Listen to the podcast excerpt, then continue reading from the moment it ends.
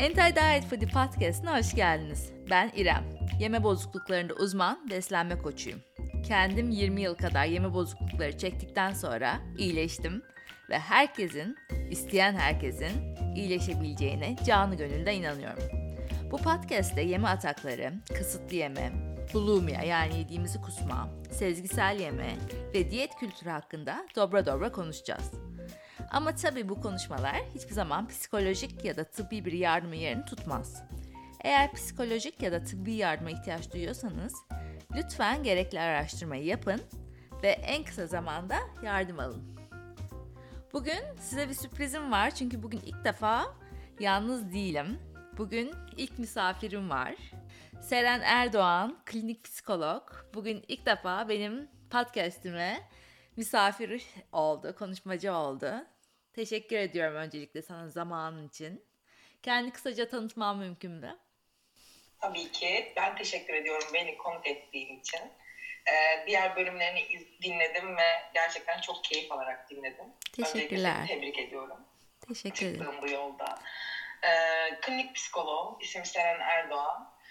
Çoğunlukla yeme bozukluğu, çift terapisi, ilişki terapisi, evlilik terapisi üzerine çalışıyorum. Yani yetişkinlerle çalışıyorum çoğunlukla. Seninle buluştuğumuz noktada yeme bozuklukları üzerine çalışıyor olmamız. Aslında birbirimize farklı alanlarda olsak da sen bir beslenme koçu olsan da ben bir klinik psikolog olsam da çok katkı sağladığımıza inanıyorum. Çünkü gördüğümüz profiller birbirinden başka ama benzer özellikler taşıyor. Sen zaten önceki bölümlerde çok güzel bilgilendirmeler veriyorsun. Dinledim ben de dediğim gibi. Ama burada ortak görüşlerimizi, gördüklerimizi, belki birbirimizin bilmediği ama bizim gözlemlediğimiz, başkaları da duysa güzel olacak dediğimiz şeyleri konuşacağımızı umuyorum. Evet inşallah. Şimdiden hoş geldiler. Evet çok heyecanlıyım. Sen ilk soru olarak sana şeyi sormak istiyorum. Çünkü özellikle burada Amerika'da bir inanış var. Yeme bozuklukları beyaz, zengin kadınların problemi gibi. Tabii ki de yanlış. Bunu erkek, kadın, ekonomik olarak bir sürü seviyeden kişi de görebiliyoruz. Senin deneyiminde cinsiyet, yaş, sosyoekonomik seviyeler ve yeme bozuklukları arasında bir korelasyon görüyor musun? Çok güzel bir soru. Teşekkür ediyorum. Açıkçası inanış olarak çoğu insanın kafasında şöyle bir şey var sanıyorum ki. İşte daha şişman olan bireylerin yeme bozukluğu vardır. Ya da gerçekten çok hani göze batan bir zayıflık olduğunda bir anoreksik durum olduğu zannediliyor. Fakat bu durumu sen de çalıştığın için biliyorsun. Cinsiyet, yaş, sosyoekonomik durum gibi belirteçleri yok. Her yaşta, her sosyoekonomik durumda, her cinsiyette ve her bedende görülebilir yeme bozukluğu. Bir de şöyle bir şey var. Yeme bozukluğu deyince aklımıza ilk anoreksiya geliyor. Yani böyle hani iskelet gibi kadınlar geliyor aklımıza. Hani Kate Moss falan gibi bir zamanları. Yani 2000'lerin en çok görülen şey olduğu için, ortada olduğu için muhtemelen. Aynen öyle ama öyle değil. Yani bize gelen çoğu yeme bozukluğu hastası öyle bir vücut tipine sahip değil mi? Standart bir vücut tipi yok aslında bence de. Yani ben hiçbir anoreksiyayla çalışmadım bugüne kadar. Zaten son 1,5 yıldır yeme bozukluğu çalışıyorum. Öyle söyleyebilirim. Ama işte binge eating, bulimiya gibi hastalıklara sahip olan danışanlarda da herhangi bir prototip yok. Yani çok kilolu, çok zayıf, uzun, kısa ya da işte zengin, fakir gibi gerçekten bir kıstas yok ve çoğunlukla da başladığında fark edilmiyor. Kabullenme süreci de çok uzun sürüyor.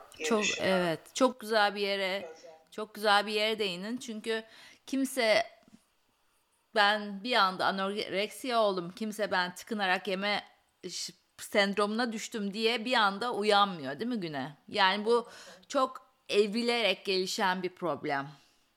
Aslında bir sonuç gibi daha ziyade yani. Çünkü bir problem var, problemler var. Kişinin kendinden rahatsız olduğu bazı şeyler var.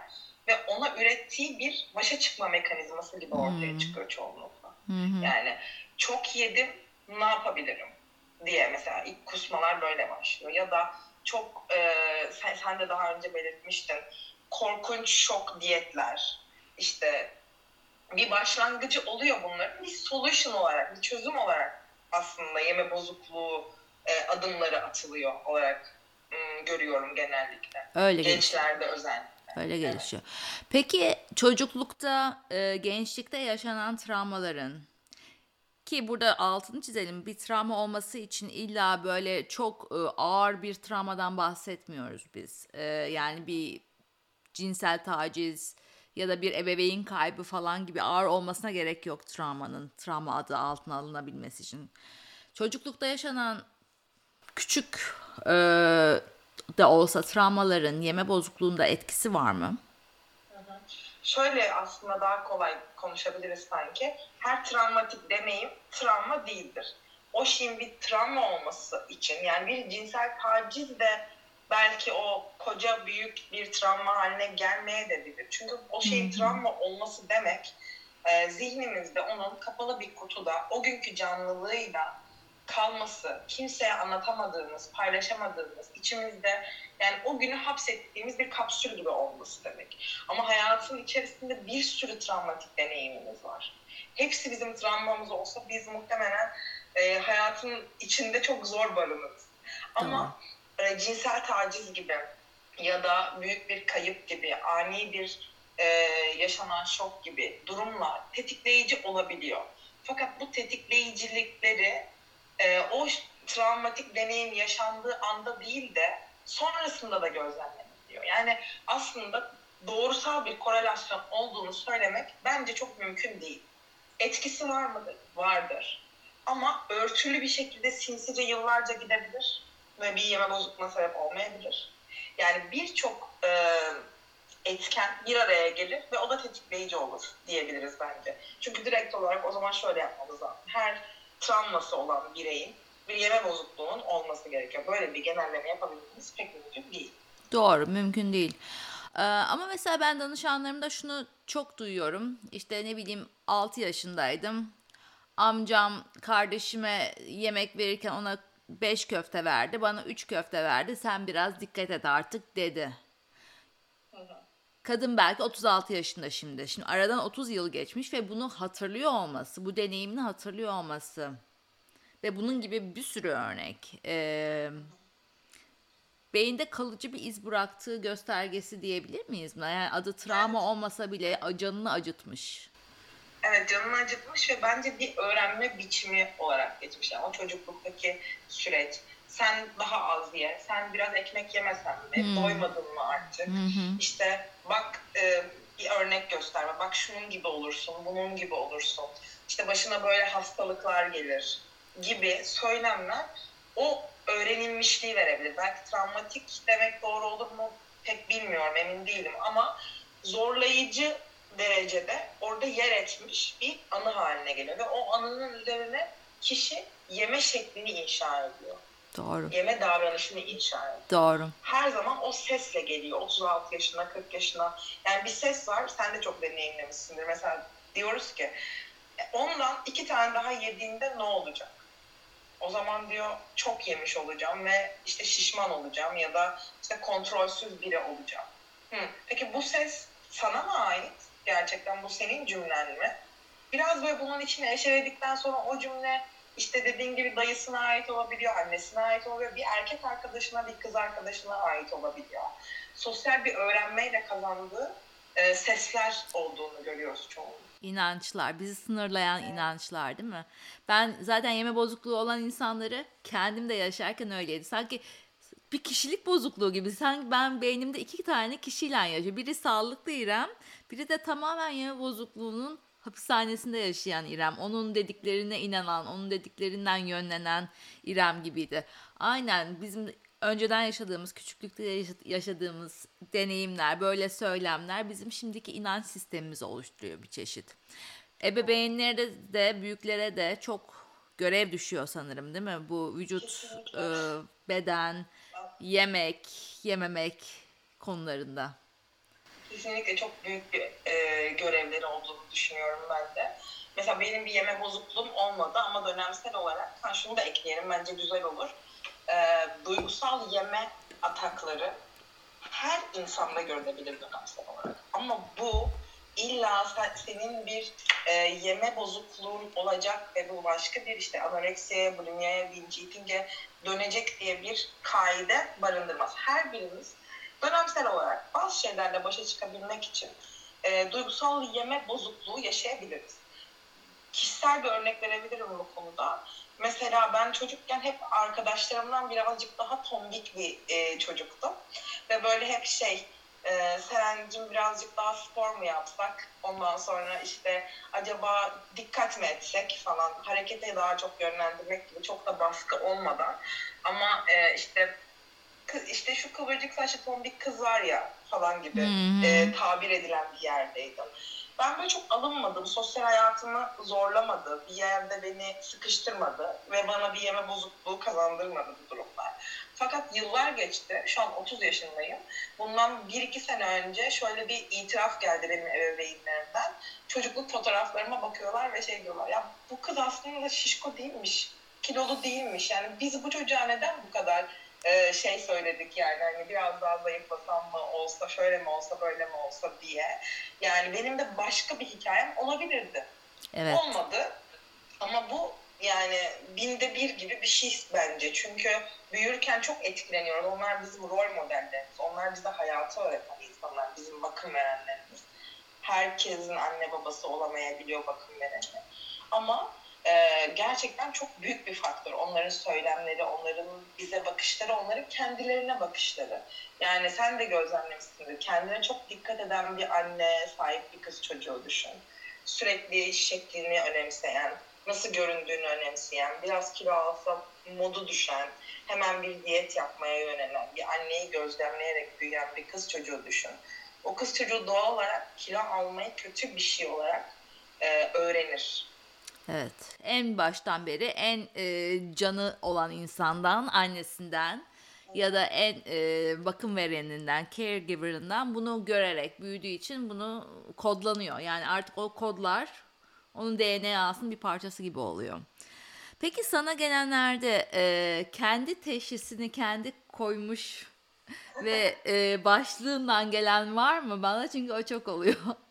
Bu benim en sevdiğim konulardan bir tanesi. Çünkü mesela çalışmaya başlamadan önce ön görüşme yapıyoruz. Belki siz de yapıyorsunuzdur. Tabii. Ben yapıyorum yani. İşte şöyle şeylerle karşılaşabiliyorum. İşte merhabalar, ne için biz bir araya geldik mesela? Bizi ne bir araya getirdi? Biraz bahseder misiniz? Yani ben de binge eating var. Aynı zamanda işte beden algı bozukluğum var. Koymuş kendi tanısını. Çok tatlı yani. Çok tatlı bir yerde.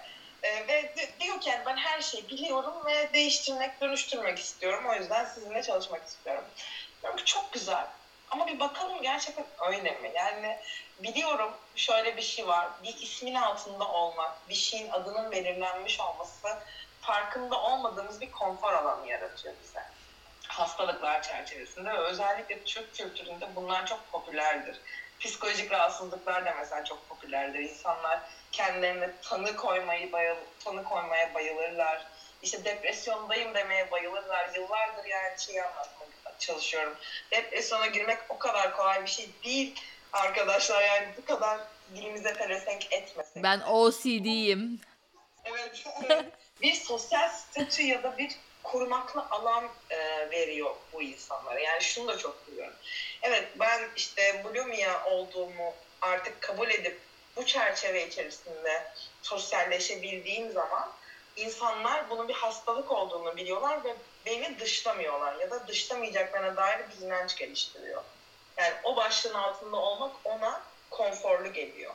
Ama bu neye yol açıyor? Bu noktada şöyle bir şey oluyor. O zaman sen beraber çalışıyoruz mesela ve bazı dönüşümler yaşıyorsun. O dönüşümleri fark edemeyebiliyorsun. Çünkü o inanç çok güçlü. Bende bulimiya var. O başlığın altında olmak senin için çok korunaklı. Doğru. Göremeyebilirsin sendeki dönüşümü, değişimi, nereye gittiğini. Çok doğru söylüyorsun. Bir de şöyle bir şey var. Ben gençlerde bunu görüyorum. Eminim sen Türkiye'de çok daha fazla görüyorsun bunu. cool, yani böyle hani şey gözüküyor. Bende anoreksiya var. Bende yeme bozukluğu var. Ama bir yandan anoreksiya coolken mesela bulimiyayı söylemekte o kadar rahat söyleyemiyor. Bende bulimiya var.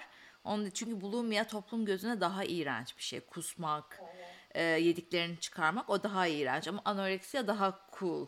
Yani böyle göğsünü kabarta kabarta anoreksiyayım diyenler var. Sen de eminim buna şahit oluyorsun zaman zaman. Evet, sosyal bir şey kazanım sağlatıyor. Yani dediğim gibi ben anoreksik biriyle çalışmadım daha önce ama işte Binge'de, Bulimia'da birbirlerini bulmaktan mı hoşlanıyorlar bu arada? Bilmiyorum, hani sen gözlemledin mi? Benim arkadaşım da böyle.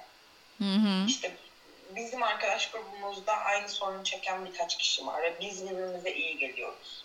Yani bu hem cool bir şey hem bir sosyal çatı oluşturuyor gibi bir şey benim anladığım kadarıyla gençler arasında. Doğru. Kendilerini korunaklı hissettikleri, yargılanmayacaklarını bildikleri bir çatı gibi. Yargılanmayacaklarını bildikleri bir çatının varlığı bence güzel. Çünkü ikimiz de o mekanı ve zamanı sağlamaya çalışıyoruz danışanlarımıza. Burada yargı yok. Judgment free zone. Her zaman söylüyorum. Ama bunu nasıl görüp nasıl geliştirdiğine bağlı. Yani o çatının altına saklanıp bunun gelişmesi için ve daha da ağır bir şekilde dönüşmesi için yer mi, mekan mı tanıyorsun hastalığına? Yoksa iyileşebilmek için birbirini destekliyor musun? Yani support gruplar da var, grup çalışmaları da var ve bunlar birbirine iyi gelen insanlar ama bu ne tür bir çatı oluşturduğun, çatının niteliği önemli değil mi? Çok önemli, evet, harika bir yerdeyiz. Bir de sen çok ilgimi çekti, Türkiye'de anoreksi hastalığında inpatient, yani hastanede tedavi yok dedin. Aha, evet, yani şöyle ki sanıyorum ki Amerika'da hastanelerin anoreksik hastalar için bir birimleri var. Yani ben bir psikolog olarak ya da başka bir psikiyatrist bir anoreksiya hastasını çok korkunç bir kilo kaybına geldiğinde, yani artık medikal bir destek alması gerektiğinde önce onu hastanenin anoreksiya bölümüne yatışını verebiliyor ve beslendikten sonra yaşamsal fonksiyonlarını bozmayacak bir kiloya biraz eriştikten sonra psikiyatrik tedavisi, psikolojik tedavisi devam ediyor. Ama Türkiye'de ne yazık ki böyle bir birim yok. Ve doğal olarak bizler de anoreksik hastaları hastaneye yönlendirip onları hastaneye yatıramıyoruz. Yani böyle bir, benim zaten bir titrim yok bu konuda ama bir psikiyatristin de böyle bir yetkisi yok ve bence bu çok büyük bir açık. Çok büyük bir açık ve ben şunu biliyorum, yani burada o çok belli kiloların altında olan insanlar beyin de full kapasite çalışmıyor artık. Bir yerden sonra hani hungry brain dediğimiz aç beyin sendromu oluşuyor. Yani full kapasite çalışmadığı için sağlıklı mantıklı kararlar da alamıyor. O yüzden burada önce o bireylerle psikolog, psikiyatrist çalışmadan önce onları hastaneye yatırıp belli kilolara ulaşmasını sağlıyor ki beyin o terapileri da kullanılabilir hale gelsin. Evet. Değil mi? Bu çok önemli. Hemen kamu spotu gibi şöyle geçelim istiyorum. Lütfen. Aldığımız besinler beyin önce enerjiyi organlara verir. Evet. Önceliği organlardır. Biz yeteri kadar besin almadığımızda, yeteri kadar enerji almadığımız zaman beyin ikincil olarak bilişsel sistemi kullandığı için, kalan enerjiyi bilişsel sisteme gönderdiği için biz yeterli besin almadığımız takdirde bizim bilişsel sistemimiz çöker. Çünkü önceliği organlar. Evet, böyle bir konu spotu. Harikasın, harikasın. Bunu böyle baş harflerle yazsak keşke.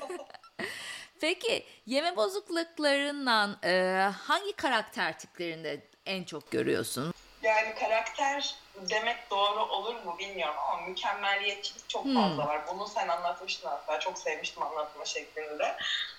Özellikle bir şeyleri bırakma konusunda. Hani çok mükemmeliyetçi tavrı olanlar mesela bir binge atağa geldi. O diyor ki zaten gitti, bozuldu.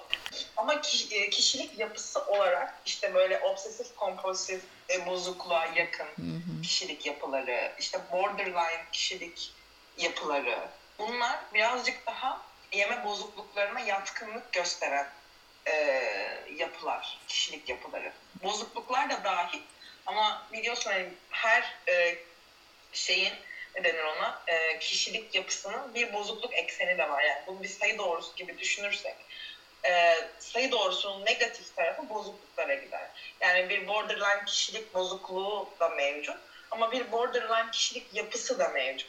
Yapı kısmında kaldığımız sürece onun bir işlevselliği var ve her birimizde de onun bir yüzdesi var, bir parçası var. Ama bozukluğa geçtikten sonra orası tedavi edilmesi gereken, günlük hayatın işlevini bozan bir yer. Peki şöyle bir şey soracağım sana. Anoreksiya, bulimiya, binge eating, bunların birbirine dönüşüm sırası. Çünkü bunlar birbirine evriliyorlar. Evet. Birdenbire binge eating'den uyanmıyor kimse.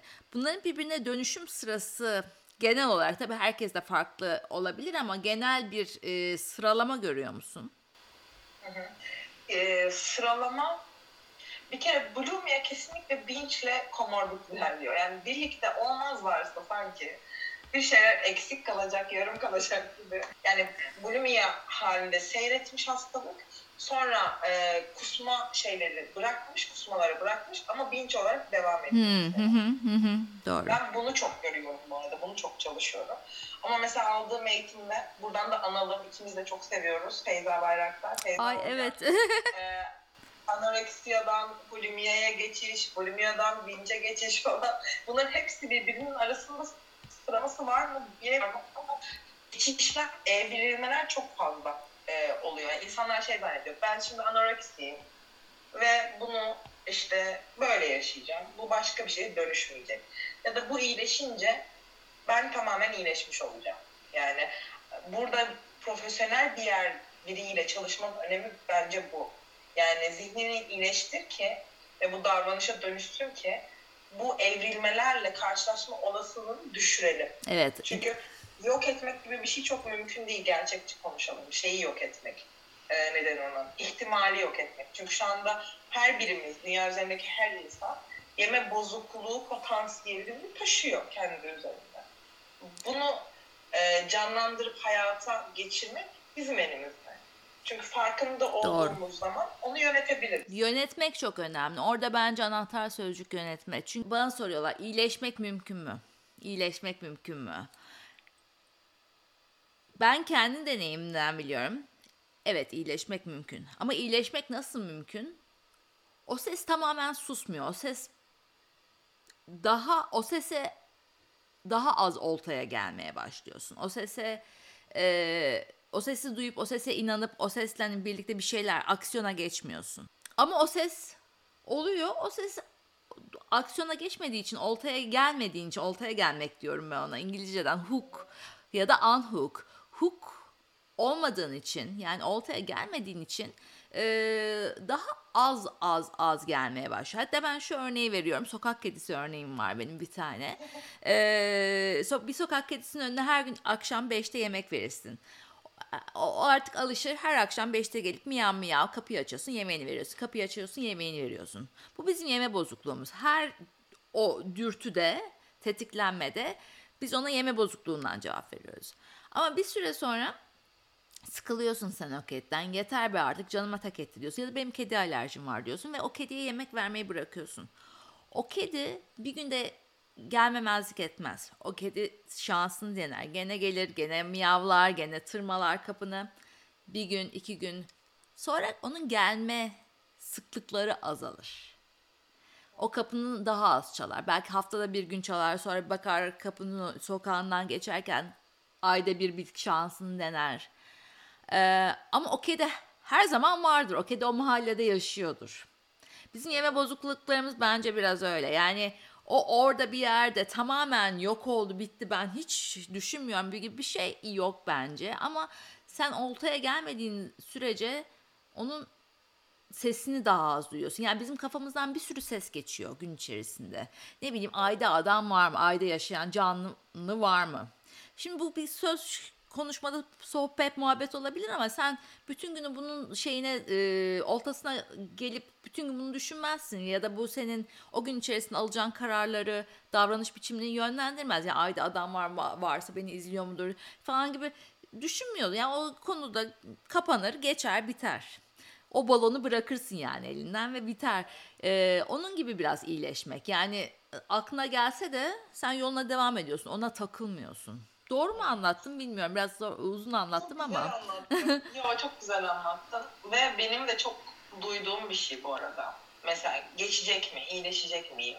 Bir de şunun da çok etkisi var. Sana denk geliyor mu mesela, onu sorayım sana. Şey diyor mesela, bir yeme bozukluğu çalışan bir psikolog var ya da senin gibi bir beslenme uzmanı var ve sosyal medyada da bunu anlatıyor, aktarıyor. Onları doğal olarak algıda seçici olduğu için onları izlemeye yatkın oluyor bu insanlar, bu hastalar. Ve mesela şey diyor, onun çalıştığı insanlar iyileşmişler bak, böyle dönüşler almış. Ben de acaba öyle olabilecek miyim? Ama bana çok uzak geliyor. Yani gözlemlediği, izlediği yerlerdeki iyileşmeler sanki çok ütopik bir yerde ama oraya bakmadan da edemiyor. Evet. Yani mesela sen hiç duyuyor musun bunu? Bunu merak ediyorum. Ben de çok duyuyorum. Tabii ki de duyuyorum ve bence çok çok insani bir duygu bu. Yani tatlı bir şey gibi geliyor bana. Çünkü gelmek istiyor, oraya ulaşmak istiyor ama ümit var mı? Hayır, çünkü ben mesela hiç iyileşemeyeceğimi düşünürdüm ve iyileşen herkesin böyle wow, yani o benden öte bir şey, o benden ileri bir yaratıkmış gibi gelirdi ama değil, aslında öyle değil. Yani ben 20 yıl sonra iyileştiysem bence gerçekten herkes iyileşebilir diyorum, eğer gerçekten istiyorsan. Ama bunun bir iş birliği olduğunu, tabii gerçekten ki de. Bu karar verildi mi? Bazen ben şunu da çok söylüyorum, gerçekten istiyor musun bunu dönüştürmeyi?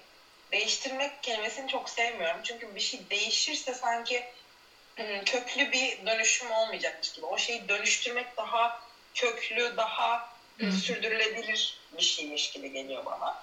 Çünkü bazen evet istiyoruz dönüşsün, farklı bir şeye evrilsin. Ama o kötü durumun içindeki ikinci kazançlarımıza o kadar bağlı oluyoruz ki, onları o kadar çok seviyoruz ki, onları bırakmamak için bir direnç geliştiriyoruz. Yani hastalığım giderse o ikinci kazançlarım da gidecek. Doğru. Bu noktada ben kazançlarımı kaybetmek istemediğim için hastalığımın da gitmesini örtülü bir şekilde aslında istemiyorum.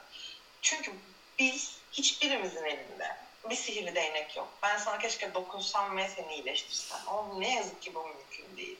Söylediği şey çok doğru. Ben de toksik ilişki örneğini çok veriyorum. Hatta sen de galiba anlattın. Evet, geçen episodda yani vardı. O senin toksik partnerinle hep gelecek yani. Şansını deneyecek, zorlayacak ya da bir şey dönüşürken bir alışkanlık bu. Her ne olursa olsun.